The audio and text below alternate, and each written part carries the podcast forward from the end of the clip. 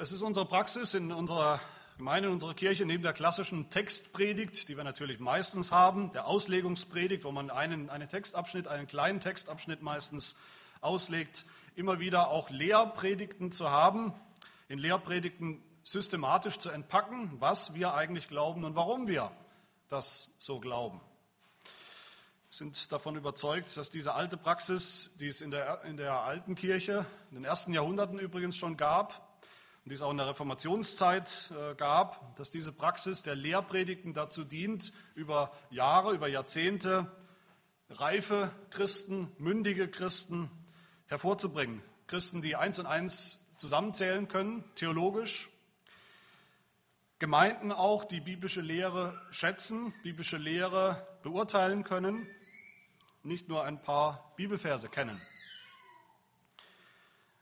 Gemeinden oder Christen, wie es der Apostel Paulus im Epheserbrief in Kapitel 4 sagt, die nicht mehr Unmündige sind, hin und her geworfen, umhergetrieben von jedem Wind der Lehre durch das betrügerische Spiel der Menschen, durch die Schlauheit, mit der sie zum Irrtum verführen, sondern wahrhaftig in der Liebe heranwachsen, in allen Stücken zu ihm hin, der das Haupt ist, der Christus. Für diese Art von Predigt, für diese Lehrpredigten lassen wir uns leiten von, von Bekenntnissen, christlichen Bekenntnissen, Glaubensbekenntnissen, in denen die Kirche verbindlich Antwort gibt auf Fragen, auf theologischen, auf die wichtigsten theologischen Fragen. Das können die altkirchlichen äh, Glaubensbekenntnisse sein, das Apostolikum, das Nicänum oder andere. Das können auch natürlich unsere reformierten äh, Bekenntnisschriften sein, der Heidelberger Katechismus, das niederländische Glaubensbekenntnis ähm, als Beispiel. Wir nennen diese Predigten Lehrpredigten oder Katechismuspredigten. Katechese ist die Lehre, also die systematische Belehrung oder Unterweisung der ganzen Gemeinde, von klein bis groß, in dem einen Glauben, christlichen Glauben, in dem System des christlichen Glaubens, wenn wir so wollen.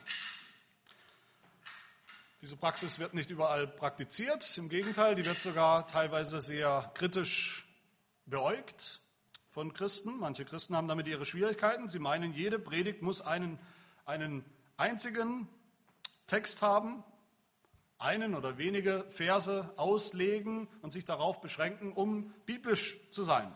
Und dahinter steckt ein Missverständnis, ein Missverständnis von dem, was biblisch eigentlich ist oder biblisch meint. Was ist denn biblisch? Ist biblisch, wenn wir immer nur sozusagen mit einem Mikroskop ein paar Worte, ein paar Verse miteinander äh, betrachten, ohne den Rest der Heiligen Schrift, ohne die ganze Heilige Schrift mit zu bedenken, mit im Blick zu haben, ist biblisch, wenn man behauptet, als Prediger vielleicht, alle seine Gedanken kämen direkt aus diesem einen Bibelvers und da gäbe es keine menschlichen Gedanken in der Predigt, da gäbe es keine Theologie. Ist das biblisch? Nein, auch das nicht. Biblisch ist jeden Text der Heiligen Schrift einzuordnen in das Ganze, in die ganze Schrift, in die ganze Offenbarung Gottes. Biblisch ist jeden Text über ein biblisches Thema einzuordnen in alle Texte zu diesem Thema. Biblisch sein bedeutet nicht, einzelne Bibelverse zu zitieren, sondern fundierte theologische Antworten zu geben auf fundierte theologische Fragen, die uns beschäftigen, beschäftigen sollten. Übrigens kommt auch eine Textpredigt, auch die klassische Textpredigt kommt nicht aus ohne Theologie, auch wenn das immer mal wieder behauptet wird. Sie kommt nicht aus ohne eine systematische Lehre oder Zusammenfassung von Lehre in dem Punkt, um den es gerade geht in der Predigt. Eine Lehrpredigt beginnt sozusagen mit einer systematischen Darstellung oder Zusammenfassung und eine Textpredigt beginnt eben mit dem Text und kommt dann zu der systematischen Zusammenfassung oder Antwort. Am Ende sind es eigentlich nur zwei unterschiedliche Herangehensweisen an die eine ganze, umfassende, systematische, zusammenhängende, harmonische Offenbarung Gottes in seinem Wort. Und besonders wichtig scheint mir diese, diese Herangehensweise, auch diese systematische, diese Lehrpredigtform, wenn es dann um die Sakramente geht. Das, was wir Sakramente nennen, die Taufe, das Abendmahl oder das Herrenmahl, da herrscht meiner Meinung nach, meiner Überzeugung nach heute genauso viel oder mehr Verwirrung wie vor 500 Jahren oder vor 1000 Jahren. Es ist nicht so, als wären wir da einen entscheidenden Schritt weiter und Man braucht nicht mehr viel zu sagen zu dem Thema Taufe und, und Abendmahl, den zwei Sakramenten, die wir in der Heiligen Schrift finden. Als wäre da alles klar.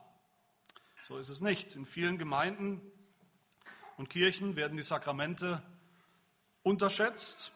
Da ist die Taufe am Ende nicht mehr als ein Zeichen meiner eigenen Geistlichkeit, meiner eigenen Frömmigkeit, meines Gehorsams.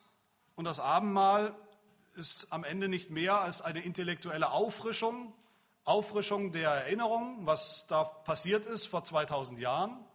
Wir erinnern uns mal wieder dran, damit wir es nicht vergessen. Oder auf der anderen Seite in vielen Gemeinden und Kirchen werden die Sakramente natürlich überschätzt. Auch das sehen wir, das kennen wir auch. Man fängt an, den Sakramenten eine, eine mystische, eine, eine fast zauberhafte Bedeutung zu geben oder beizumessen. Man erwartet, dass sie durch, den, durch die Handlung etwas bewirken, automatisch etwas bewirken. Man verfällt in einen Aberglauben, wenn es um die Sakramente geht. Nicht zuletzt wollen wir uns deshalb auch heute damit beschäftigen. Wir wollen uns auch in den kommenden Monaten damit beschäftigen, mit den Sakramenten. Und zwar in der Form, dass wir bei den nächsten paar Abendmahlsfeiern Predigten hören werden über die entsprechenden Fragen aus dem Heidelberger Katechismus. Wie wir das heute tun mit Frage 75, werden wir es in den kommenden Monaten tun. Diese paar Fragen zum Abendmahl, zum Herrnmahl aus unserem Katechismus werden wir uns miteinander äh, sukzessive anschauen. Und heute in dieser Frage, die wir gerade gehört haben, gelesen haben, sehen wir drei Dinge. Erstens sehen wir, dass das Abendmahl, das Herrnmahl nichts anderes ist als das Evangelium, die Botschaft des Evangeliums. Und zwar das Evangelium vom Opfer, vom Opfer Jesu Christi damals vor 2000 Jahren. Dann aber auch das Evangelium, wie es uns heute speist und ernährt, nährt im Glauben und stärkt im Glauben bis zum Ende. Das sind meine drei Punkte heute. Das Evangelium, das Opfer und die Speise. Und ich will anfangen mit der Frage, was sind eigentlich Sakramente? Was ist eigentlich ein Sakrament? Da gibt es ja ganz unterschiedliche Vorstellungen äh, oder, oder Definitionen. Der Reformator Johannes Calvin sagt, ein Sakrament heißt ein mit einem äußeren Zeichen bekräftigtes Zeugnis der göttlichen Gnade gegen uns, bei dem zugleich auf der anderen Seite eine Bezeugung unserer Frömmigkeit Gott gegenüber stattfindet. Also ein Zeichen der Verheißung Gottes, der Gnade Gottes, dessen, was Gott versprochen hat und dann auch ein Zeichen unseres Glaubens. Der Kirchenvater Augustinus macht es ganz kurz, seine Definition. Er sagt, ein Sakrament ist die sichtbare Gestalt der unsichtbaren Gnade. Die Gnade Gottes, die sehen wir nicht, die kann man nicht fassen, die kann man nicht schmecken, die kann man nicht greifen, aber in den Sakramenten wird diese Gnade sichtbar. Also Sakramente sind Bilder, sind sehr handgreifliche Dinge, sichtbare irdische Zeichen für eine geistliche Realität, für das Evangelium. Dann ist natürlich die Frage, warum brauchen wir sie dann? Und viele Christen stellen sich heute diese Frage. Wie gesagt, es gibt viel Verwirrung. Viele Christen finden keine Antwort darauf. Wir haben doch die Predigt des Evangeliums. Haben wir da nicht alles, was wir brauchen? Warum dann noch diese Zeichen? Fehlt vielleicht im Evangelium irgendwas? Ist es nicht klar genug? Ist es nicht deutlich genug? Muss es irgendwie ergänzt, erweitert werden? Sicher nicht. Dass Gott uns die Sakramente gegeben hat, sozusagen neben der Predigt, das sagt weniger aus über Gott, das sagt weniger aus über sein Wort, über das Evangelium, das dem was fehlt, als es aussagt über uns. Über uns sagt es nämlich sehr viel aus. Gottes Wort ist klar, aber wir sind schwach und langsam im Glauben. Langsam, wie wir kapieren und glauben, was wir glauben sollten, weil wir noch fleischlich sind, weil wir noch mit Sünde zu kämpfen haben. Johannes Calvin nochmal sagt dazu, ich zitiere ihn, er sagt, Gottes Wahrheit ist aus sich selbst heraus fest und sicher genug und sie kann von anderswo keine bessere Bekräftigung empfangen als von sich selbst. Das Wort Gottes, das Evangelium ist klar.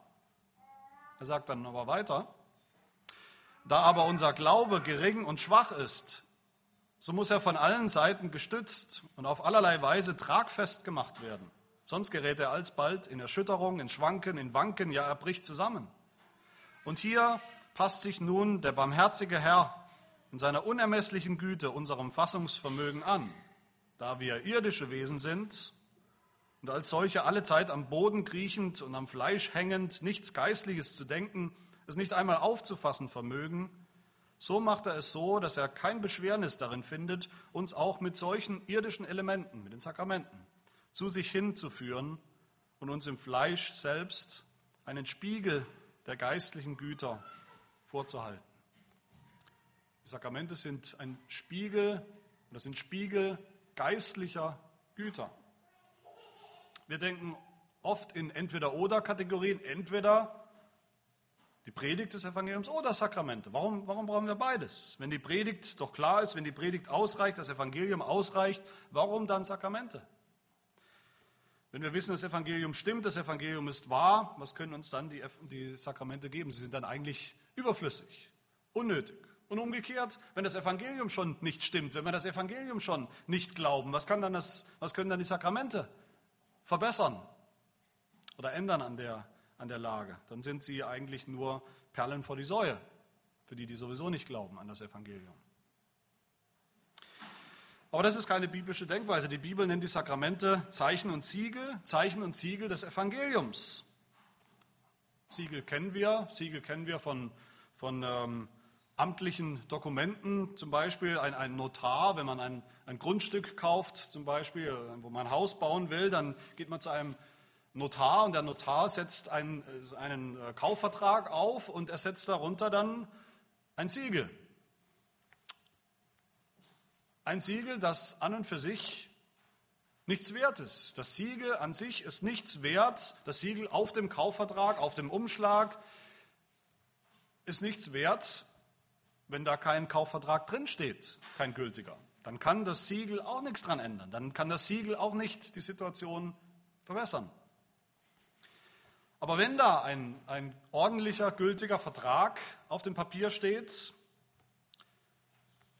dann ist das Siegel darauf sehr viel wert. Dann sieht man schon auf den ersten Blick deutlich, dass das, was darin geschrieben steht, dass das gilt, dass das wahr ist, dass das Gewicht hat, dass das glaubwürdig ist. Und so ist es mit Gott. Gott hat uns neben seinem Wort, neben der Predigt des Evangeliums die Sakramente gegeben, weil wir schwach sind, weil wir noch nicht so geistlich, so reif, so verständig sind, wie wir sein sollten oder eines Tages sein werden.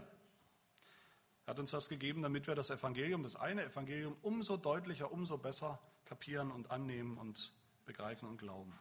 Und damit haben wir im Prinzip schon die Frage beantwortet, worum geht es in den Sakramenten? Was ist der Inhalt der Sakramente, der Inhalt der Taufe, der Inhalt des Abendmahls? Der Inhalt ist das eine Evangelium, das Evangelium von Jesus Christus.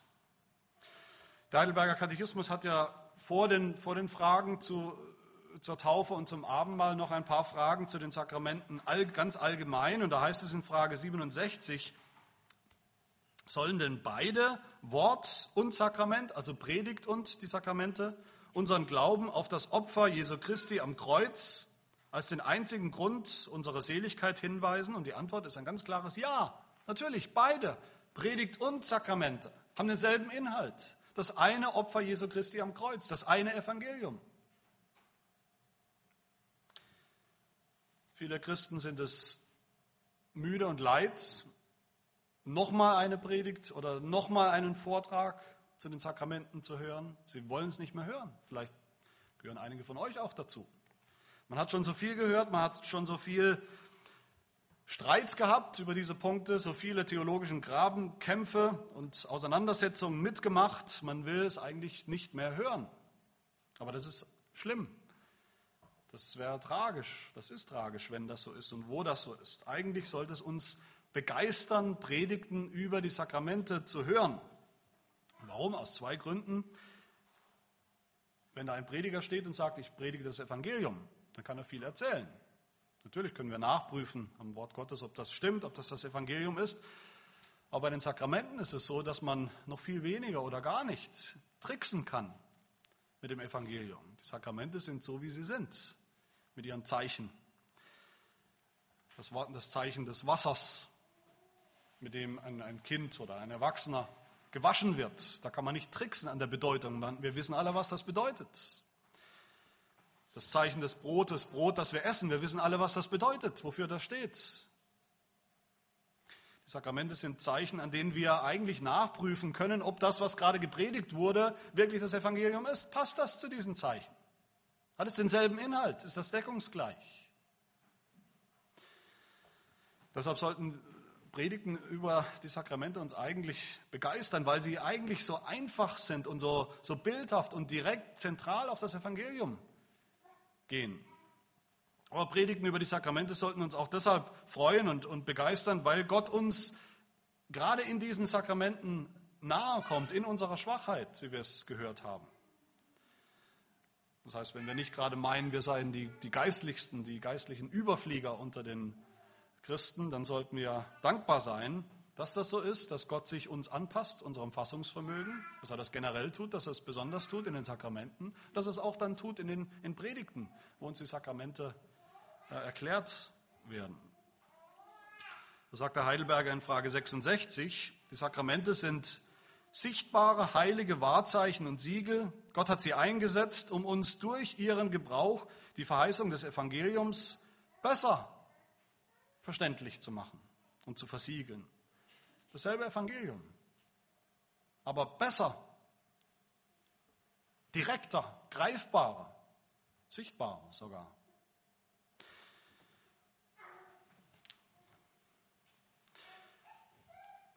Wie geht das? Wie geht das vor sich beim Herrn mal, dass uns dass wir erinnert werden, gewiss gemacht werden, wie es in Frage 75 heißt, dass wir an dem Evangelium, an diesem einen Opfer Jesu Christi Anteil haben. Das sind diese zwei Aspekte des Evangeliums, die ich hier aufgreifen will, die der Katechismus für uns hervorhebt, die mitten im Herrnmahl stehen. Das ist die Bedeutung des Herrnmahls. Das sind diese zwei Aspekte. Erstens ist das der Gedanke des Evangeliums als Opfer. So heißt es in der Frage, Christus hat mir und allen Gläubigen befohlen, zu seinem Gedächtnis von dem gebrochenen Brot zu essen und von dem Kelch zu trinken. Dabei hat er verheißen, erstens, dass sein Leib für mich am Kreuz geopfert und gebrochen und sein Blut für mich vergossen ist. Geopfert, gebrochen und vergossen. Wir sollen also, wie wir das immer tun, in, in jeder Abendmahlsfeier, wir sollen Brot essen, wir sollen aus dem Kelch trinken, wie Jesus das äh, eingesetzt hat und befohlen hat, wie er das Abendmahl äh, selbst zuerst gehalten hat mit seinen Jüngern. Und wir sollen dabei Brot brechen und Wein ausschenken, Wein ausgießen. Jesus Christus hat mit Wein und Brot ganz bewusst ganz alltägliche, ganz irdische, ganz allgemeine, weit verbreitete Elemente gewählt als Symbole, als Zeichen in diesem Sakrament. Und in diesem irdischen Akt, in diesem Symbol, in dieser Symbolhandlung des Sakraments, in den Elementen hat er ein Bild oder eine Lehre, eine geistliche Realität verborgen oder versinnbildlicht. Und welche? Zuerst, was machen wir zuerst? Wir brechen zuerst das Brot, wie es auch in der Frage heißt, die wir gelesen haben. Der Pastor tut das. Der Pastor tut das für alle in der Gemeinde sichtbar. Das ist die erste Symbolik, die uns begegnet in Bezug auf das Herrnmahl. Das ist ein Bild, ein Zeichen zur Erinnerung, sagt der Katechismus, dass sein Leib, der Leib Jesu, am Kreuz geopfert und gebrochen wurde, so wie das Brot gebrochen wird. Dass der Leib Brot gebrochen wird, das steht für die Realität, die historische Realität, dass der Leib Jesu tatsächlich vor 2000 Jahren gebrochen wurde am Kreuz. Für diesen historischen Fakt, dass Jesus vor 2000 Jahren, wie es das Apostolikum heißt, gelitten hat unter Pontius Pilatus, dass er gekreuzigt wurde, gestorben ist, begraben wurde, hinabgestiegen in das Reich des Todes. Dafür steht das gebrochene Brot für den gebrochenen Leib Christi. wie wir es hören, auch bei, der, bei den Einsetzungsworten des Abendmahls, wo Jesus selbst das Brot nahm, das Brot brach und sagte, nehmt es, das ist mein Leib, der für euch gebrochen wird. Ich denke, diese Symbolik ist wirklich nicht kompliziert, die versteht jedes Kind. Das Brot wird gebrochen, es ist ein Bild eines gebrochenen Leibes, eines Menschen, des Menschen Jesus Christus, der gestorben ist am Kreuz. Dann gießen wir den Wein aus. Auch das tut der Pastor im Herrnmahl. Das ist ein Bild, ein Zeichen zur Erinnerung, sagt der Katechismus, dass sein Blut vergossen ist. Der Wein, der, der ausgeschüttet wird, der sich ergießt, ist ein Bild des Blutes Jesu, das geflossen ist von seinem Leib, geflossen ist auf, den, auf die Erde, auf den Erdboden, als Jesus am Kreuz hing und starb. Das gebrochene Brot, der ausgegossene Wein im Herrnmahl, das sind, uns, das sind für uns Bilder, Bilder des Todes Jesu am Kreuz. Das war aber kein gewöhnlicher Tod vor 2000 Jahren am Kreuz. Das war kein selbstverschuldeter Tod. Der Tod Jesu am Kreuz, das war eine Strafe, ein Lohn für Sünde. Eine Strafe, die Gott schon Adam angedroht hat im Garten Eden, die er auch dann über die Menschheit gebracht hat aufgrund der Sünde, weil sie alle Sünder geworden sind in und durch Adam. Das war ein gerechter Tod, weil der Mensch gegen Gott aufbegehrt hat in seiner Sünde und weil er es heute noch tut in seiner Sündhaftigkeit. Alle Menschen sind diesem gerechten Tod verfallen. Und diese Strafe, dieses Verhängnis bedeutet für uns, dass wir entweder alle selber sterben, den Tod, den wir eben verdient haben, gerechterweise als Sünder, oder dass jemand für uns ein Opfer bringt, dass es ein Opfer gibt für uns. Das ist aber im Prinzip schon die Botschaft des Evangeliums. Das ist schon Evangelium, dass Gott überhaupt bereit war und bereit ist, ein Opfer anzunehmen für uns. Das hätte er gar nicht tun müssen.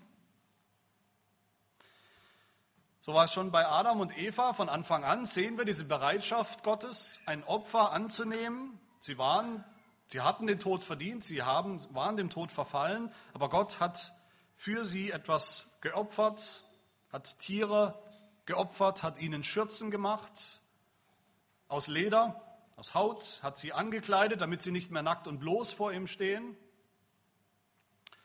So war es bei Abraham. Abraham, der seinen Sohn opfern sollte als, als Vorbild für ein bestimmtes Opfer. Und Gott war bereit, ein Opfer anstelle seines Sohnes anzunehmen. Ein, nochmal ein anderes Opfer, nämlich das Opfer eines Tieres, eines Widders, den Gott bereitgestellt hat.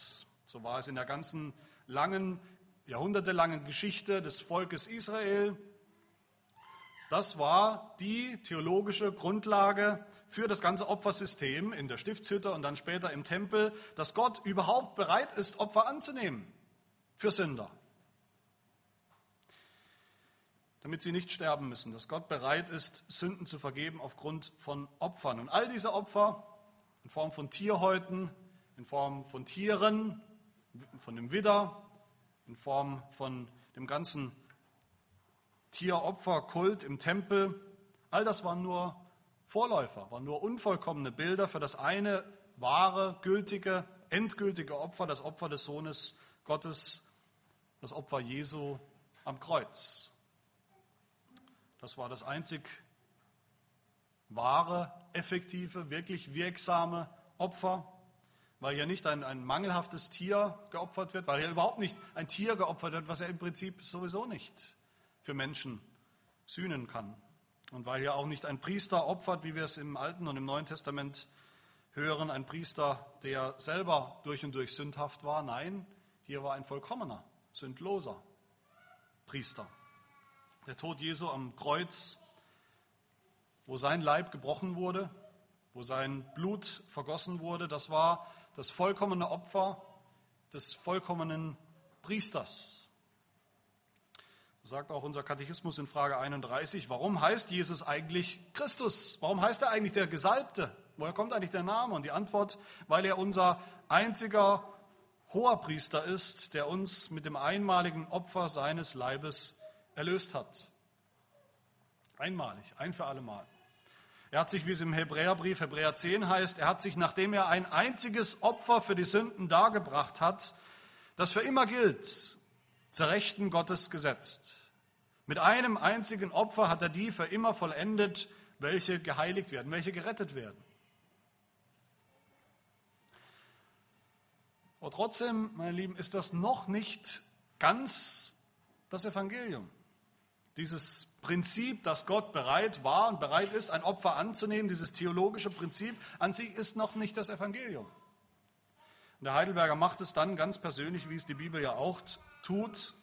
Er sagt, der Heidelberger sagt, dass sein Leib für mich am Kreuz geopfert und gebrochen und sein Blut für mich vergossen ist. Das ist nicht nur die Lehre vom Opfer, die uns begegnet, im gebrochenen Brot, im vergossenen Wein.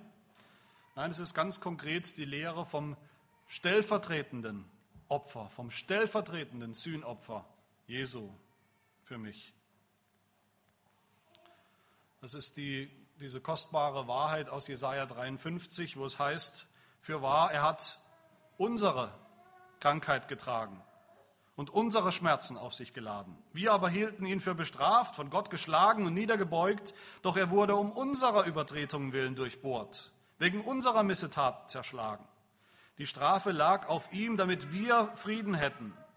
Und durch seine Wunden sind wir geheilt worden. Meine Lieben, das ist das Evangelium. Das ist das Evangelium.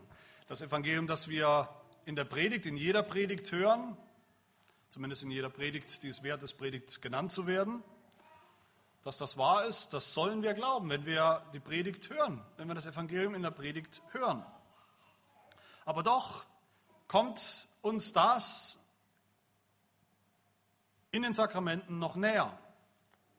Wird es noch greifbarer für uns im Sakrament. Und wie? Herr Heidelberger sagt, wir dürfen glauben oder wir sollen glauben, dass sein Leib so gewiss für mich am Kreuz geopfert und gebrochen und sein Blut für mich vergossen ist, wie ich mit Augen sehe, mit eigenen Augen sehe, dass das Brot des Herrn mir gebrochen und der Kelch mir gegeben wird. Das ist das Bild, das ist das, die eigentliche Symbolik, die eigentliche Analogie im Abendmahl, die, die wunderbare Entsprechung im Abendmahl. Wir sehen mit unseren eigenen Augen ohne jeden Zweifel. Jeder, der nicht gerade blind ist, sieht mit eigenen Augen, was da passiert, wie da tatsächlich echtes, greifbares Brot gebrochen wird. Das werden wir gleich sehen. Und wir dürfen glauben, wir sollen glauben, dass genauso gewiss, genauso ohne jeden Zweifel, der Leib Jesu Christi gebrochen wurde. Für mich am Kreuz als Opfer und sein Blut vergossen für mich als Opfer für meine Sünden. Wir zweifeln manchmal daran, ob das Evangelium so stimmt. Ich denke, jeder Christ hat Zeiten, wo er stärker und gewisser und strahlender sozusagen glaubt an das Evangelium und Zeiten, wo er mehr Schwierigkeiten hat, das anzunehmen und zu glauben, dass es seinen Tag, jeden Tag bestimmt und prägt. Wir zweifeln manchmal an dem Evangelium, das wir hören und das wir eigentlich kennen, das uns immer wieder gepredigt wird. Wir zweifeln manchmal daran. Aber im Herrnmal, und darum geht es, in dieser Frage des Heidelbergers, das ist die eigentliche Botschaft. Im Abendmahl, im Herrnmal ist es doch kaum möglich zu zweifeln an dieser Symbolik. Wer zweifelt schon daran, dass das Brot gebrochen wird? Wir sehen es ja.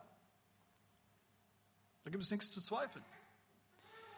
Wer zweifelt daran, dass wirklich Wein ausgegossen wird? Und genau so gewiss ist das Evangelium. Deshalb war es übrigens uns, den Reformierten, immer schon wichtig, die Praxis, dass das Brot im Abendmahl auch wirklich gebrochen wird, dass es wirklich gebrochen wird vor der versammelten Gemeinde. Das tun ja nicht alle.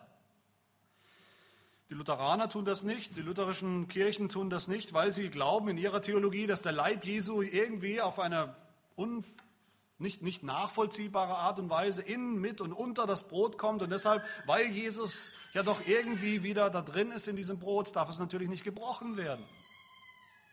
In vielen anderen Kirchen und Traditionen wird auch das Brot nicht gebrochen im Herrnmahl.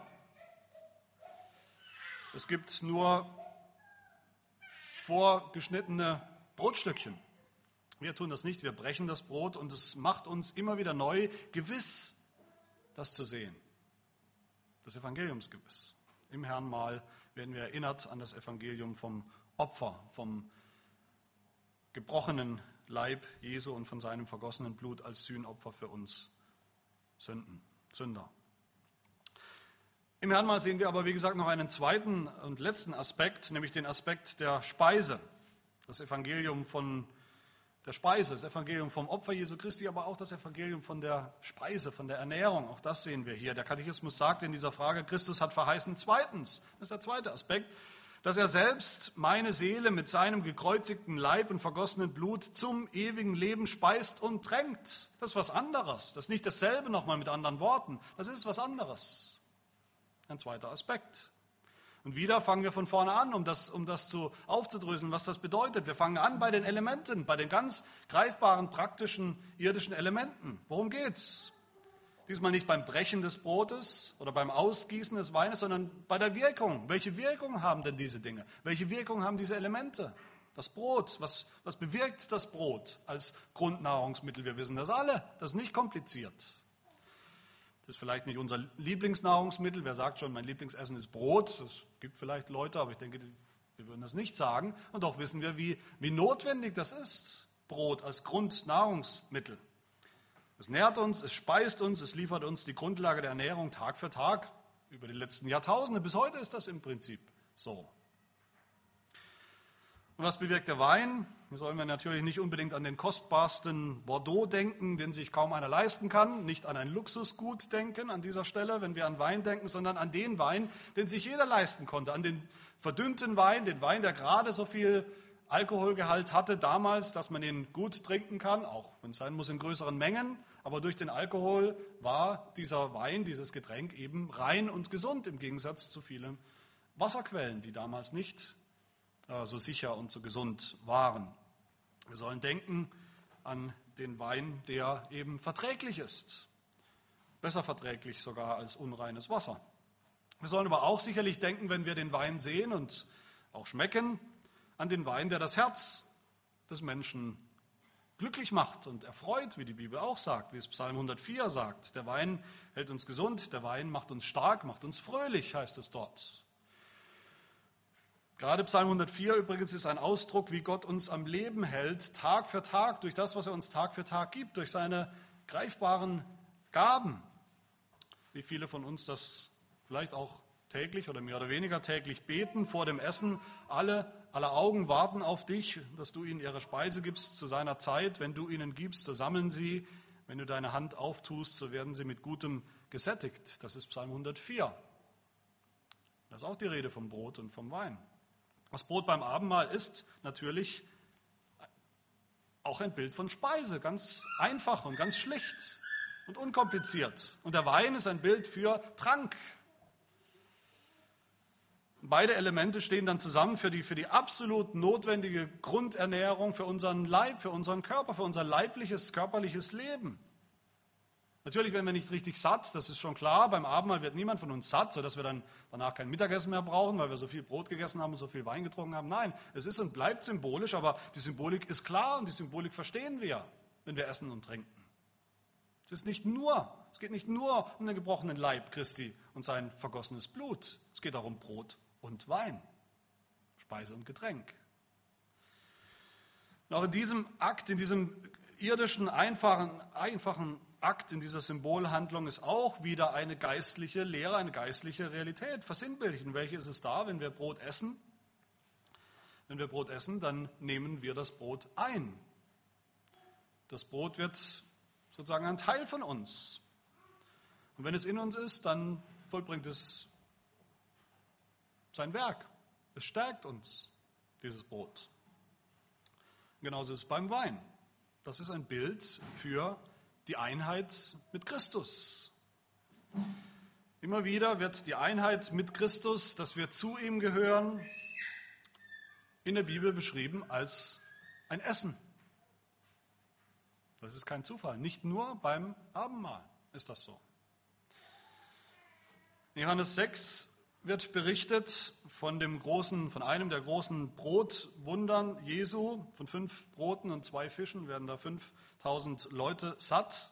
Und die Bibel sagt ausdrücklich, das war ein Zeichen, das ist ein Zeichen. Und wofür ist es ein Zeichen? Das ist nicht ein Zeichen dafür, dass Jesus dieser große Magier ist, der eben leibliche Speise ins tausendfache vervielfältigen kann, wie die Leute damals zum Großteil ja gedacht haben. Deshalb fanden sie das alle ganz toll, was da passiert ist. Nein, was da passiert ist, was Jesus getan hat, war ein Zeichen auf ein Hinweis auf den, der wirklich Speise ist der selber wirklich Speise ist. Die Botschaft des Brotwunders war nicht, dass Jesus unsere Mägen voll machen kann für das irdische Leben, sondern dass er uns stärken kann, dass er uns sättigen kann für das ewige Leben. Das war auch übrigens die Botschaft von, von dem Manna in der Wüste, das Gott seinem Volk gegeben hat, damit sie überleben. Nicht damit sie überleben, gerade so überleben, auf der Wüstenwanderung leibliches Leben, leibliches Überleben, das war nicht die eigentliche Botschaft, sondern die Botschaft war, dass sie vertrauen auf den, der ihnen das Brot vom Himmel gibt. Das wahre Himmelsbrot, so sagt es Jesus in Johannes 6, so sagt es zu den Ungläubigen, den ungläubigen Juden. Er sagt, wahrlich, wahrlich, ich sage euch nicht, Mose hat euch das Brot aus dem Himmel gegeben, sondern mein Vater gibt euch das wahre Brot aus dem Himmel. Denn das Brot Gottes ist derjenige, der aus dem Himmel herabkommt und der Welt Leben gibt. Ich bin das Brot des Lebens. Wer zu mir kommt, den wird nicht hungern und wer an mich glaubt, den wird niemals dürsten. Jesus selber ist das Brot des Lebens. Das war die Botschaft von all diesen Dingen. Das ist die Botschaft bis heute. Er ist das Wasser, wie es in Johannes 4 heißt, das, das Wasser, das bis ins ewige Leben quillt und uns unseren Durst stillt, den wahren Durst. Und so wie der, der kein Brot isst, der keinen Wein trinkt, so wie der irgendwann eben verhungert, jämmerlich verhungert, an Schwachheit eingeht, so ist es auch geistlich, sagt Jesus in Johannes 6. Wahrlich, wahrlich, ich sage euch, wenn ihr nicht das Fleisch des Menschensohnes esst und sein Blut trinkt, so habt ihr kein Leben in euch. Denn mein Fleisch ist wahrhaftig Speise und mein Blut ist wahrhaftig Trank. Wer mein Fleisch isst und mein Blut trinkt, der bleibt in mir und ich in ihm. Wie tun wir das? Wie essen wir das Fleisch Jesu? Wie trinken wir sein Blut? Damit wir Gemeinschaft mit ihm haben, damit er in uns ist, uns stärkt. Wie geht das? Manche sagen, vielleicht ist das auch eure spontane Antwort, das, das passiert im Glauben. Wir glauben an Jesus, damit nehmen wir ihn auf, werden wir eins mit ihm, haben wir Gemeinschaft mit ihm und so essen wir ihn im bildlichen Sinn, sein Fleisch und sein Blut. Das ist richtig, das ist nicht, nicht falsch. Ohne Glauben geht das nicht. Aber das ist noch nicht die ganze Antwort. Was wir im Abendmahl jedes Mal hören und sehen und schmecken und erleben, ist mehr als das, ist mehr als nur der Glaube. Es geht nicht nur um das Einswerden mit Jesus durch den Glauben, es geht hier, wenn wir zusammenkommen an den Tisch, um tatsächliche Speise, um tatsächlichen Trank, um tatsächliche Ernährung auf dem Weg, auf dem Weg des christlichen Lebens, auf dem Weg des Glaubens. Es geht um eine echte Stärkung, die passiert jedes Mal, wenn wir teilnehmen an diesem Abendmahl. Eine Stärkung, die kein Luxus ist, eine Stärkung, die wir unbedingt brauchen im Glauben, um dabei zu bleiben, um dabei zu bleiben bis zum Schluss. Es ist die Speise zum ewigen Leben. Meine Lieben, auch das ist das Evangelium, das Evangelium von der Speise, die Jesus uns gibt für unser Glaubensleben, die Speise, die er selber isst für unser christliches Leben. Das hören wir hoffentlich auch immer wieder in jeder Predigt, in jeder Predigt, die es wert ist, Predigt genannt zu werden. Und auch das sollen wir dann und können wir dann schon voll und ganz glauben und brauchen eigentlich nichts weiter, nichts mehr. Und doch kommt uns diese Botschaft nochmal ganz anders nah im Sakrament. Nicht eine andere Botschaft, aber dieselbe Botschaft anders und näher und direkter und greifbarer. Und wie? Auch hier führt uns der Katechismus zu Gewissheit. Das ist das Ziel des Katechismus hier. Auch hier ist die Rede von Gewissheit. Er sagt, dass er, dass Jesus selbst meine Seele mit seinem gekreuzigten Leib und vergossenen Blut so gewiss zum ewigen Leben speist und tränkt, wie ich aus der Hand des Dieners empfange und leiblich genieße das Brot und den Kelch des Herrn, welche mir als gewisse Wahrzeichen des Leibes und Blutes Christi gegeben werden. Auch hier sehen wir wieder, es ist eine Sache und eine notwendige, absolut notwendige Sache, das Evangelium zu glauben. Das Evangelium, dass Jesus das Brot vom Himmel ist. Dass er derjenige ist, der uns das ewige Leben gibt. Das sollen wir glauben und das dürfen wir glauben. Aber leider glauben wir das oft nicht so fest, wie wir sollten, sondern wir schwanken. Und das ist eine ganz andere Sache dann, wenn wir Brot essen und Wein trinken am oder beim Abendmahl. Niemand kann wirklich daran zweifeln, es sei denn, da stimmt irgendwas nicht mit seinem Mund und seinen Geschmacksnerven. Das mag es vielleicht geben, aber niemand im Normalfall kann echt daran zweifeln, dass das echtes Brot ist, das wir da gleich in den Mund nehmen, dass das echter, tatsächlicher Wein ist. Elemente, die uns wirklich, die wir kennen, die uns wirklich stärken und ernähren, die uns nicht aufs Glatteis führen. Wer Brot isst, der wird gestärkt davon, sei denn es ist schlechtes Brot. Und genauso kann und braucht niemand zu zweifeln, dass uns Jesus, dass sein Leib und sein Blut uns stärken, geistlich stärken auf dem Weg, den wir zu gehen haben, auf dem geistlichen Weg, auf dem Weg zum ewigen Leben. Genauso gewiss wie der Pastor, wie ich, gleich die Hand ausstreckt und euch Brot gibt und Wein, genauso gewiss streckt Jesus seine Hand aus und gibt euch, den Gläubigen, die Speise, die geistliche Speise, die jeder von euch, die wir alle brauchen, bis hin zum ewigen Leben. So, meine Lieben, werden wir im heiligen Abendmahl, wie es der Heidelberger sagt, erinnert und gewiss gemacht, dass wir an dem einzigen Opfer Christi am Kreuz und allen seinen Gaben Anteil haben. Durch dieses Sakrament, durch dieses Sakrament des Abendmahls kommt Gott uns nahe in unserer Schwachheit, weil wir noch nicht so reif und so geistlich sind, wie wir sein sollten, weil wir noch nicht am Ziel sind, sondern noch schwach und noch fleischlich. Das Sakrament bringt uns das Evangelium, es bringt uns nicht irgendetwas anderes, es bringt uns keine andere Botschaft, es bringt uns nicht mehr oder auch nicht weniger als das Evangelium, aber es bringt uns das Evangelium bildhafter und direkter, greifbarer, gewisser. Das Evangelium vom Opfer Jesu im gebrochenen Brot, im vergossenen Wein und das Evangelium von der Speise, die Christus gibt, die Christus isst,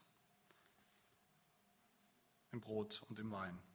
Lasst uns so gleich mit dieser Erwartungshaltung, mit dieser Freude, mit der Freude über diese Realität gleich das Herrnmal miteinander feiern und jedes Mal das Herrnmal miteinander feiern, wenn wir es feiern in der Gemeinde. Amen. Wir wollen beten. Herr, wir danken dir für dein Evangelium, das Evangelium von Jesus Christus, von seinem Opfer, dem stellvertretenden Sühnopfer für uns, für Sünder, wo sein Leib tatsächlich gebrochen wurde am Kreuz, sodass er tot war, gebrochen wurde anstatt unserem Leib, wo sein Blut vergossen wurde, geflossen ist, anstatt unserem Blut, wie wir es verdient gehabt hätten.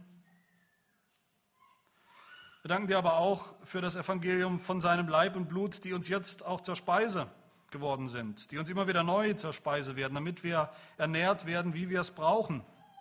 Nicht nur an unserem Leib, sondern mindestens genauso sehr auch an unserer Seele ernährt werden, Tag für Tag, auf, diesem, auf dieser Wüstenwanderung des christlichen Lebens, bis wir ankommen, bis wir ankommen in der Herrlichkeit, im ewigen Leben. Herr, hilf, dass wir diese Zeichen, die Sakramente als Zeichen und Siegel des Evangeliums nicht gering schätzen, dass wir sie nicht mit Füßen treten, dass wir nicht meinen, wir bräuchten sie eigentlich nicht, aber auch, dass wir sie andererseits nicht mit irgendwelchen, irgendwelchem Aber, Aberglauben beladen und überladen, sondern dass wir sie schätzen als Gnadenmittel, als deine Hilfsmittel für uns, sodass wir durch sie umso gewisser werden, umso gewisser im Glauben, unseres Heils umso gewisser werden, einen festeren Glauben haben, dass wir dann auch umso gewisser leben als deine Kinder, alle Tage unseres Lebens.